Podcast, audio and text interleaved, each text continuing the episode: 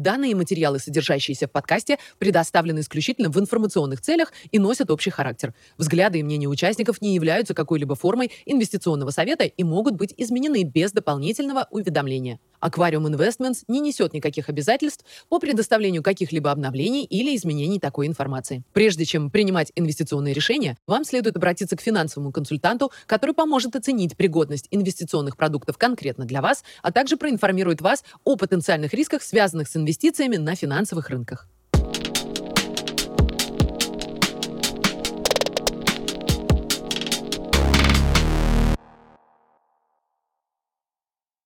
Привет всем! Сегодня 19 мая, пятница, и мы вновь записываем наш обзор. Привет, Паш. Привет, Никита. Давай по традиции начнем с того, что происходило на рынках. Да, конечно. Как обычно, смотрим на Dixie, на доллар. И он э, повыше, но сказать, что сильно выше нельзя. В принципе, мы на тех же уровнях, где и были в самом начале года. Доходил он до 106 где-то в начале марта, потом опускался практически до 100, и сейчас мы опять где-то посередине 103-30 долларовый индекс. WTI, нефть, тоже ничего интересного не происходит на рынке нефти. Мы немножко, как обычно, коснемся этого рынка в самом конце. WTI сегодняшний день 72.60, и как будто ниже 70 цена на нефть не уходит. NASDAQ и S&P 500 довольно ярко выраженный рост, особенно в том, что касается NASDAQ. И единственное, что хочется сказать, что достаточно концентрированный этот рост в самых крупных акциях. Ну, это видно на следующем графике, где мы смотрим на NASDAQ, Facebook, Google, Apple и Amazon. Ну и видно, что все крупнейшие акции подрастают достаточно стремительно. Многие связаны с хайпом по поводу Artificial Intelligence. Но немножко этого коснемся еще потом. Золото, доллар. Не удержались мы выше 2000. Довольно резко и без особых причин опустились ниже 2000. На сегодняшний день 1965 цена. Будем надеяться, что где-то здесь рынок найдет свой низ. В принципе, технически этому есть причины. Посмотрим. Похожая история с серебром. Серебро-доллар были так высоко, как 26. Не удержались. Ну, по аналогии с э, золотом. Мне кажется, что район вот этот 23-24, ну, в идеале, конечно, удерживать и пробовать опять хаи. Посмотрим. Кривая ставок на фоне поднятия еще на 25 базисов Федеральным резервом. Ближний конец повыше, но хочется отметить э, разницу между облигациями на один месяц и на три месяца. Довольно заметно выше одномесячной облигации. Я думаю, что это связано с э, дискуссиями по поводу потолка долга. Но, как и мы часто замечали, вся кривая после пяти лет остается, в принципе, около трех с половиной. Это не меняется уже который месяц. Индекс облигаций развивающихся стран, да, он немножко припал, но сказать, что сильно нет, как будто мы в такой консолидации с начала марта, но особых изменений здесь не видно. Основные наши позиции, которые нас интересуют, все они пониже с прошлой нашей записи, за исключением немецкого DAX и РТС. Не самый лучший для нас месяц, но сказать, что что-то трагичное происходит, тоже я не могу. Спасибо, Паш. Давай обсудим, что происходило в США. Да, конечно, давай. Основной вопрос, который мне задавался в последнее время, он связан с потолком долга. Много эту тему мусолят в новостях. И на этом графике мы смотрим на Credit Default Swaps, на американский госдолг. Ну и видно, насколько он выше исторических каких-то вершин. И ясно, что ситуация достаточно сложная. Я лично не думаю, что какой-то можно говорить всерьез о каком-то дефолте. Но дотянули до самого последнего момента. И мы можем посмотреть на вот этот график, который мы регулярно смотрим, на котором есть э, счет казначейства, это синяя линия реверс-репа, банковские резервы S&P 500. Вся суть проблемы в синей линии, да, то есть э, на текущий момент на счете казначейства всего 68 миллиардов, что по меркам американской экономики, конечно, слезы. И по прогнозам э, ряда аналитиков деньги могут закончиться уже к июню. Я думаю, что в этом главная причина того, что и Байден начал общаться с республиканцами, и отменил какие-то встречи. Я думаю, что на следующей неделе будут какие-то новости про договоренности. В худшем случае мы можем увидеть то, что называют такой псевдо псевдотехнический дефолт, когда перестают э, оплачиваться какие-то государственные программы. Но вот в прошлый раз, когда такое было, это было, по-моему, в 2011-2012 годах, и ну, тогда музеи какие-то закрылись, еще какие-то вещи. Не факт, что даже такое мы увидим. Одна из причин недостачи денег на счете казначейства – это налоги и их э, недостаточный сбор, ну, по крайней мере, ниже ожиданий. Вот здесь мы смотрим на графика Goldman Sachs Global Investment Research, который показывает то, что собиралось в апреле 2022 года, то, что ожидал сам Goldman Sachs, и то, что по факту произошло. Но и видно, что не только меньше сборов в прошлый раз, но и меньше ожиданий ну, каких-то серьезных аналитиков. Одна из главных причин, почему налогов собирается меньше, это отсутствие capital gains за прошлый год, потому что рынки не росли, доходов не было, и, соответственно, и налогов не было. Ждали сильно больше, собрали меньше. Ну, вот такой твит от Энди Констена об этом. На этом графике от Forest for the Trees видно тоже сравнение 22 фискального года и 23 фискального года. И на нем видны и доходы государственные, налоги, и траты. Ну и видно, что и траты больше, и собираем налогов меньше. Но это, конечно, проблема. Возникает вопрос, как обычно, кто же будет восполнять эти бреши да, в, в налоговых сборах и необходимостях финансирования американского государства. Но здесь мы в очередной раз показываем инвестиции в американский госдолг десятилетний с точки зрения европейских и японских управленцев. Оранжевые и зеленые линии – это доходность э, десятилетки в базе евро и иены с учетом хеджирования. Ну и видно, насколько это не логичная инвестиция, то есть ждать каких-то покупок трежерис от иностранцев уж точно центробанков не стоит. Предыдущие ситуации, когда были вот эти проблемы с потолком долга, здесь виден график от GaveCall Research Macrobond, который эти моменты показывает.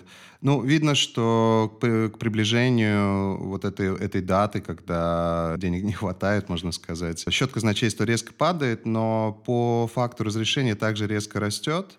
И это, в принципе, означает отток ликвидности, потому что казначейство выпускает эти долги, их покупают, соответственно, деньги уходят из системы в эти бумаги. Посмотрим, как будет в этот раз. Я думаю, будет что-то похожее, скорее всего. Баланс Федерального резерва после роста вот на фоне банковских этих всех проблем начал опять снижаться довольно системно. Продолжают рассказывать вот эту историю про quantitative tightening, но это связано с этим. Насколько это получится, еще раз, у меня большие сомнения, потому что баланс Федерального резерва — это тот момент, это тот ресурс, который позволит поглотить вот эти необходимости казначейства и финансирования. Одним из способов решения проблемы с потолком долга без увеличения его это была бы переоценка физического золота э, на балансе казначейства американского, потому что в килограммах этого золота больше, больше всех в мире, но при этом оно оценивается по цене, зафиксированной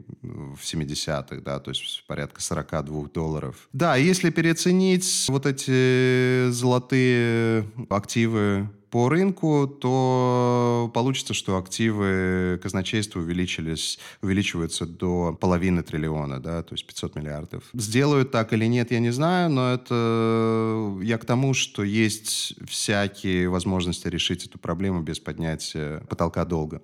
Но я думаю, и потолок долга поднимут. Было заседание Федерального резерва, подняли на 25 базисов, как рынок и предполагал. До самого заседания вероятность этого повышения была порядка 90%. При этом, так как убытки с э, балансов коммерческих банков переходят на баланс Федерального резерва, и непосредственно те активы, которые у Федерального резерва на балансе есть, сами тоже по факту находятся в убытках, растут. Вот эти earnings remittances, как мы и предполагали, ничего не меняется в этом смысле, и пока не будет изменений, эта линия будет стремиться в бесконечность вниз. То есть убытки будут увеличиваться. Можем посмотреть еще раз на показатель ликвидности долларовой, вот этот фрау ИС, на который мы часто смотрим.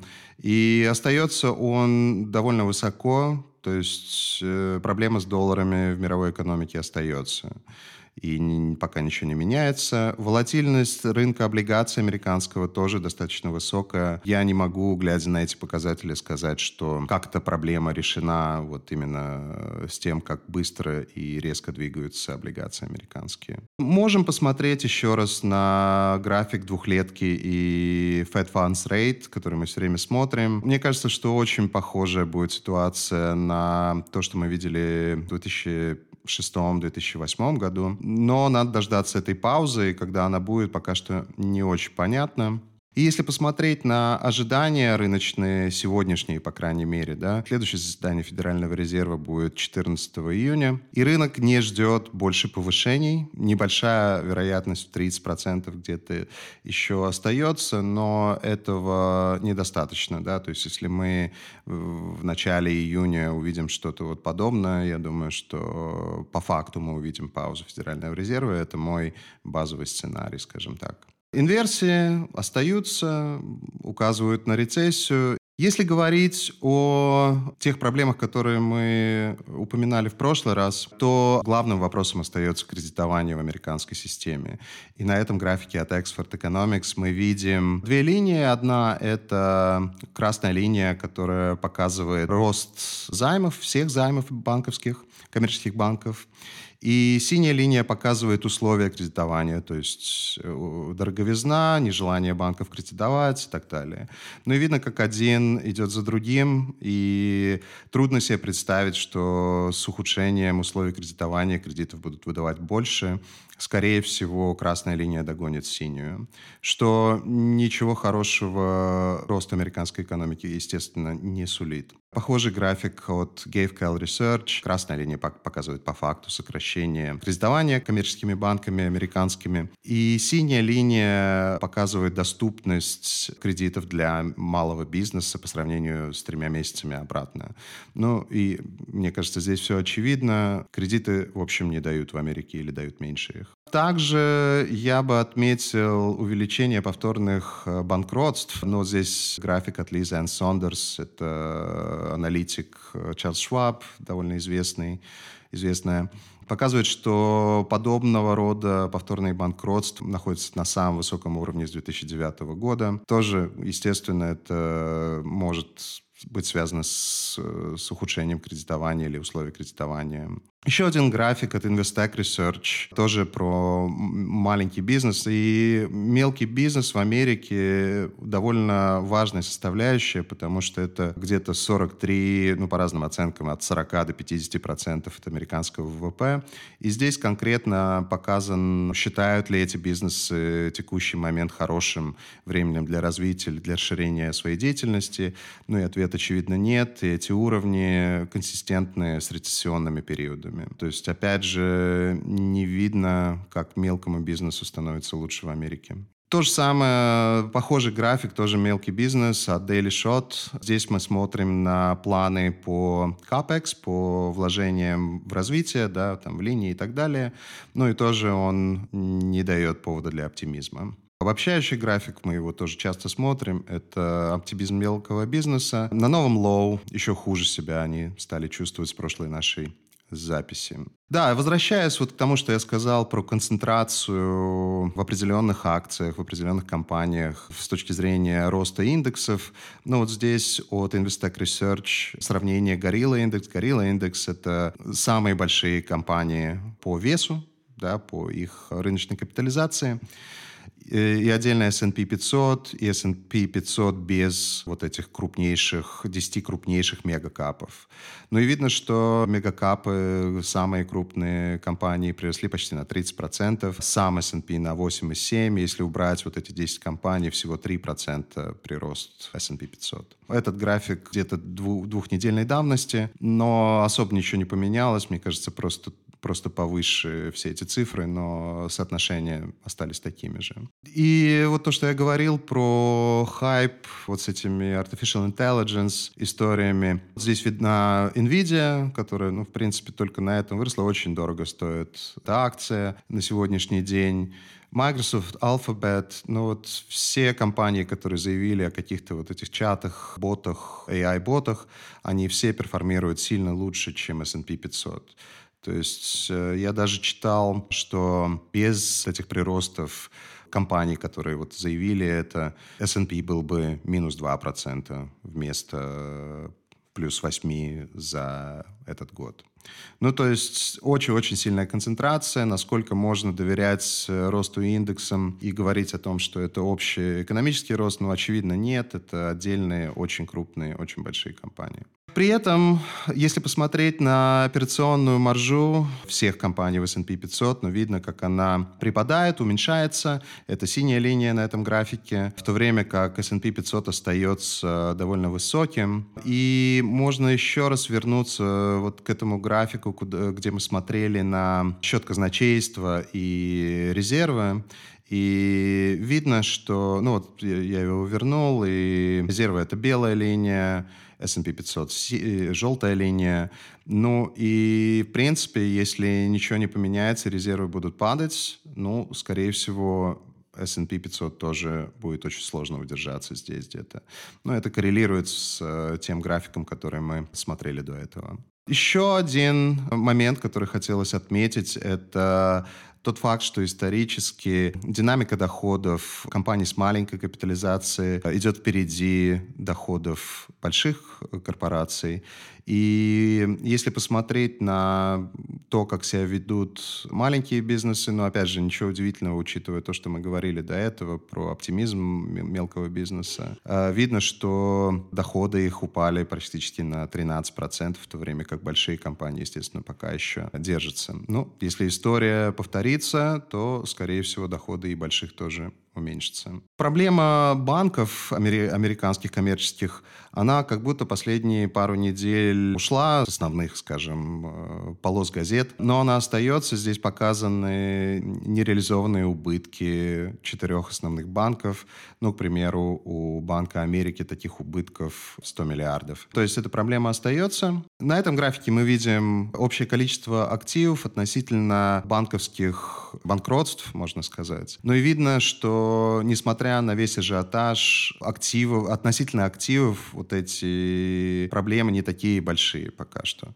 Может быть, это только начало, не знаю, но ну, это немножко в другой форме можно посмотреть на это и увидеть, что, может быть, проблема это не, не настолько большая, как а, многие говорят. Или эм, просто данные но, запаздывают. Или просто данные запаздывают, да. При этом э, Джейми Даймон, CEO JP Morgan, вдруг сказал, что нужно запретить шорт-селлинг банков. Ну так, попахивает 2008 годом, тогда тоже был запрет на шорт-селлинг. Кончилось это плохо, все равно рынок упал, потому что э, не только в короткую люди продают, а иногда и существующие активы продают. Мне кажется, что это такая типичная реакция э, бизнеса или представителей бизнесов винить шорт-селлеров в своих как бы проблемах. Ну, не знаю, такой странный сигнал, трудно, трудно его игнорировать. При этом активы money market funds, которые инвестируют в самый ближний и самый безрисковый, скажем, долг, продолжают расти. И, в принципе, они исторически, если смотреть последние вот эти две рецессии, они э, начинают падать после того, как рынок акций достиг своего дна. Пока растут. Можем, как обычно, посмотреть на экономические данные ключевые. Безработица и занятость остается позитивной, но последние показатели были поменьше, чем обычно. 139 тысяч плюсом Household Survey и NFPs 253 тысячи. Это было немножко ниже ожиданий, но, опять же, сказать, что как-то как-то что-то сильно плохо, ну, невозможно по, по этому графику. При этом, если посмотреть, сколько раз, скажем, вот эти отчеты, конкретно Non-Farm Payrolls отчет подряд превышал средние ожидания, то мы видим такое, такой конкретный отлайер. 13 раз подряд он лучше ожиданий. И за последние 20 лет ну, такого никогда не было. Конечно, все бывает, но довольно подозрительная палка. Я... Странно, что именно сейчас так так, такие классные цифры все время выходят, но меня это заставляет сомневаться, скажем. То же самое можно сказать про ревизии предыдущих цифр. Ну, то есть, похоже, схема такая, что публикуется цифра, она бьет вот эти ожидания, как мы видели на предыдущем графике, но потом их переоценивают вниз, ну и видно здесь это очевидно. Но в тот момент, когда их переоценивают вниз и делают эти ревизии, уже никто на это особо не смотрит, все смотрят на headline number.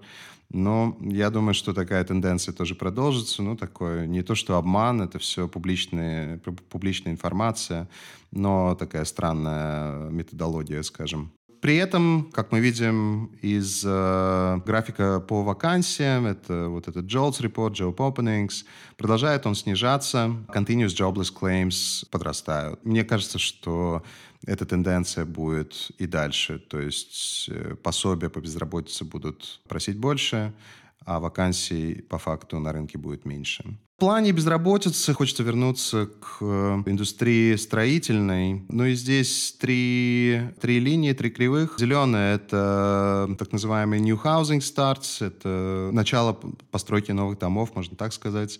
Красная линия — это законченные дома, и синяя — занятость в стройке жилых зданий да, для жизни. И видно, что исторически одно естественно, да, то есть если перестают строить новое жилье, то спрос на строителей падает.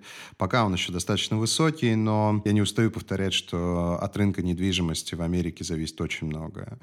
И, ну, такой сигнал, скажем, не самый лучший. Retail sales, опять же, помним, что здесь инфляция не учитывается в этих данных. С учетом инфляции это негативные цифры опять. Ну и вот такой комментарий этих цифр от ECRI, Economic Cycle Research Institute, который говорит о том, что пять месяцев подряд реальные розничные продажи показывали негативные показатели, и такой динамики вне рецессии никогда не было.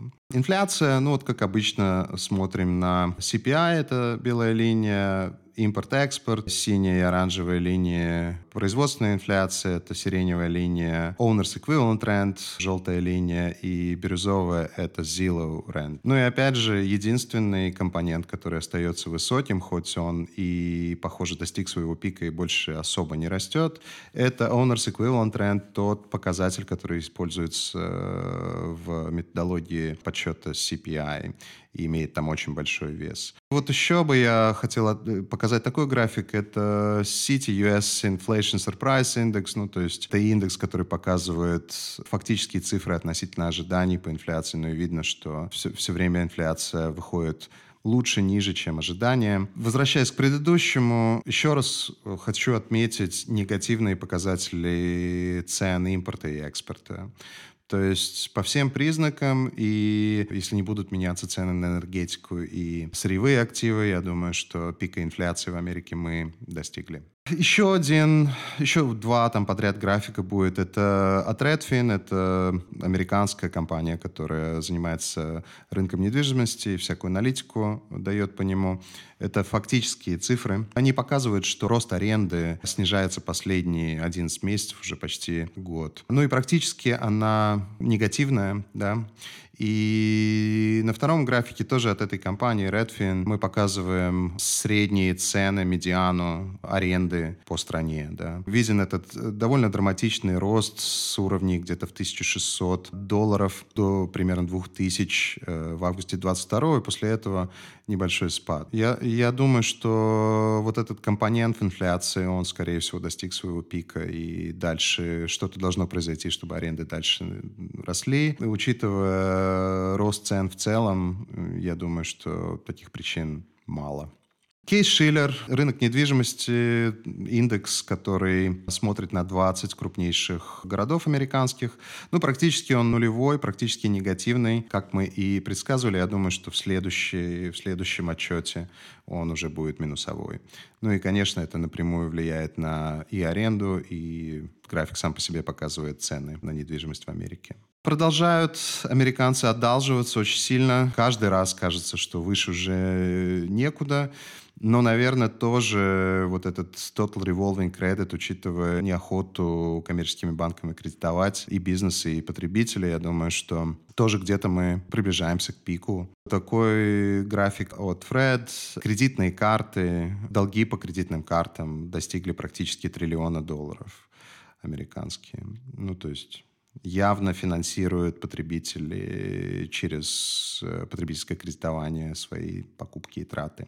Еще один график про это же, который показывает, что вырос вот этот э, потребительский долг в марте на очередные 10 миллиардов. Ну и исторически это, конечно, очень высокие показатели. Лидирующие индикаторы негативные, остаются негативными и год на год, и месяц на месяц. Надоело мне одно и то же все время повторять, ничего хорошего в будущем нет короче говоря. Можем посмотреть на ISM Services, как обычно.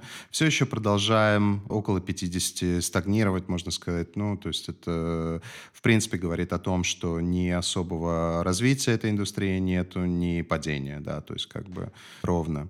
Ну, цены продолжают падать. Небольшое было улучшение в ISM Manufacturing, производственном индексе таком же, но все равно еще в сокращении она находится.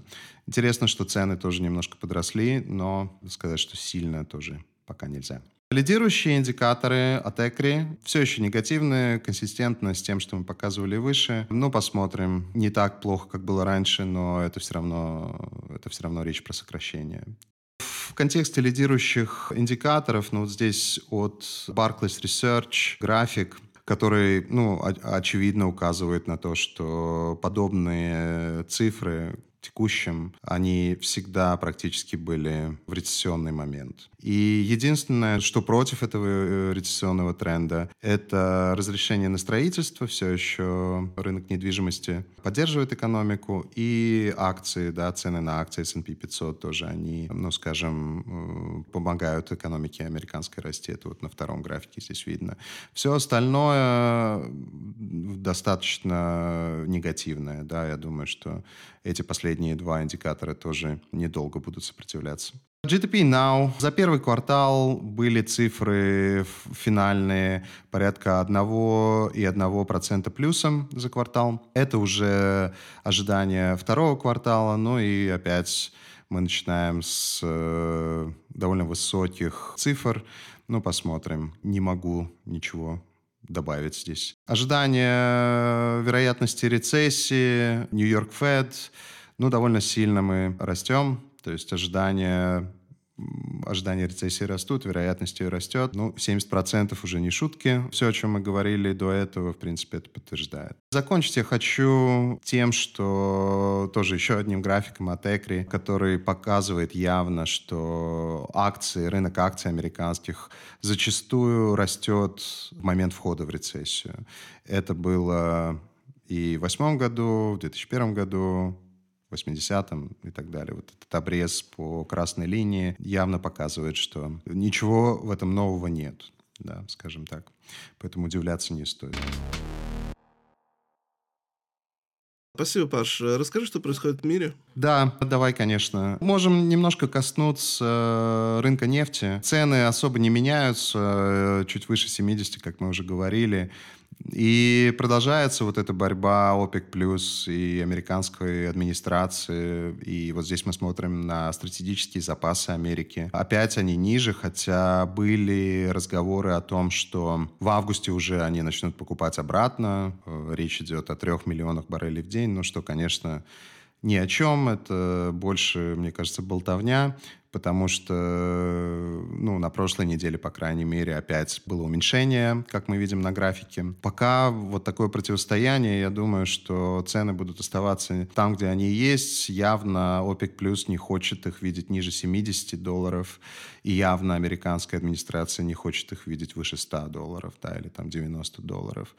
Ну, посмотрим, кто в этом всем окажется прав. Но если смотреть на потребление, здесь э, я показываю американское производство нефти, добычу нефти и implied demand. Спрос — это синяя линия, добыча — это белая линия. Ну и видно, что спрос в Америке остается э, очень стабильным, около 18 миллионов э, в день баррелей то время как э, добыча, ну, не сказать, что растет, в принципе, тоже на месте уже какой месяц около 12 миллионов. Поэтому, да, я думаю, что я, я бы ставил на ОПЕК+, плюс просто потому, что они могут снижать сильно дольше, чем хватит запасов в Америке. То есть такое. Еще можно отметить, сейчас э, проходит саммит Арабской лиги. При, при, пригласили туда, наконец, Асада, президента Сирии, и со всякими почестями его встречали. Сама Арабская лига, это, а, ну, у нее нет особых полномочий, это больше такое встреча, да. Конечно, это говорит о том, что текущую власть в Сирии признают соседи и партнеры. И в этом смысле, конечно, это драматичное изменение по сравнению с тем, что было там, не знаю, в 13-14 годах. Пару слов про Китай хотелось сказать. Подожди, про нефть хотел тебе сказать, э, спросить. Давай. По поводу цен на нефть, я недавно кидал тебе статью в надежде на чуть большие комментарии о том, что, mm-hmm. чтобы сбалансировать бюджет Саудовской Аравии, нужна цена нефти около 78 или 80, не помню точную цифру. Но угу. мой вопрос, э, можно ли как-то прогнозировать, что это та цена, которая, в принципе, ниже которой э, ОПЕК, и в частности Саудовская Аравия, крупнейший экспортер, не даст упасть? Как бы ты на это смотрел вообще? Это опять же ну, из да. американского института выходит. Да, э, ну так и есть. Я думаю, что примерно это правда. Но Саудовская Аравия не только Америке продает нефть. Соответственно, когда мы говорим про WTI по 70, это совершенно не значит, что они продают по 70. То есть бренд повыше там, на 5 долларов, грубо говоря. Этот спред между ними тоже ходит. Речь идет про среднюю цену продажи, продажи э, саудовской нефти ну, с точки зрения бюджета их. Но да, по, по всем признакам, вот 70 долларов по WTI — это абсолютный низ для них. Эм, я думаю, что они удержат я не думаю, что... Ну, и, и, или драматично должен спрос упасть, чего мы вообще не видим. Да, поэтому, да, конечно. Ну, американцы тоже, ясно, почему они э, пытаются э, ну, контролировать цены на нефть. Ну, ясно, что э, в момент высокой инфляции последнее, что ты хочешь, это цену на нефть по 150, да? потому что это, это, это создает дополнительное инфляционное давление, и с этим ты ничего сделать не сможешь никакое повышение ставки не приведет к увеличению предложения нефти. Да, то есть, ну, не знаю, ответил на okay. вопрос да, или да. нет. Пару слов про Китай. Были новости про то, что юань превысил, э, количество юаней китайской торговли международной превысило, ну, процент имеется в виду, превысило процент долларовых транзакций. Ну, вот этот график от Bloomberg это иллюстрирует.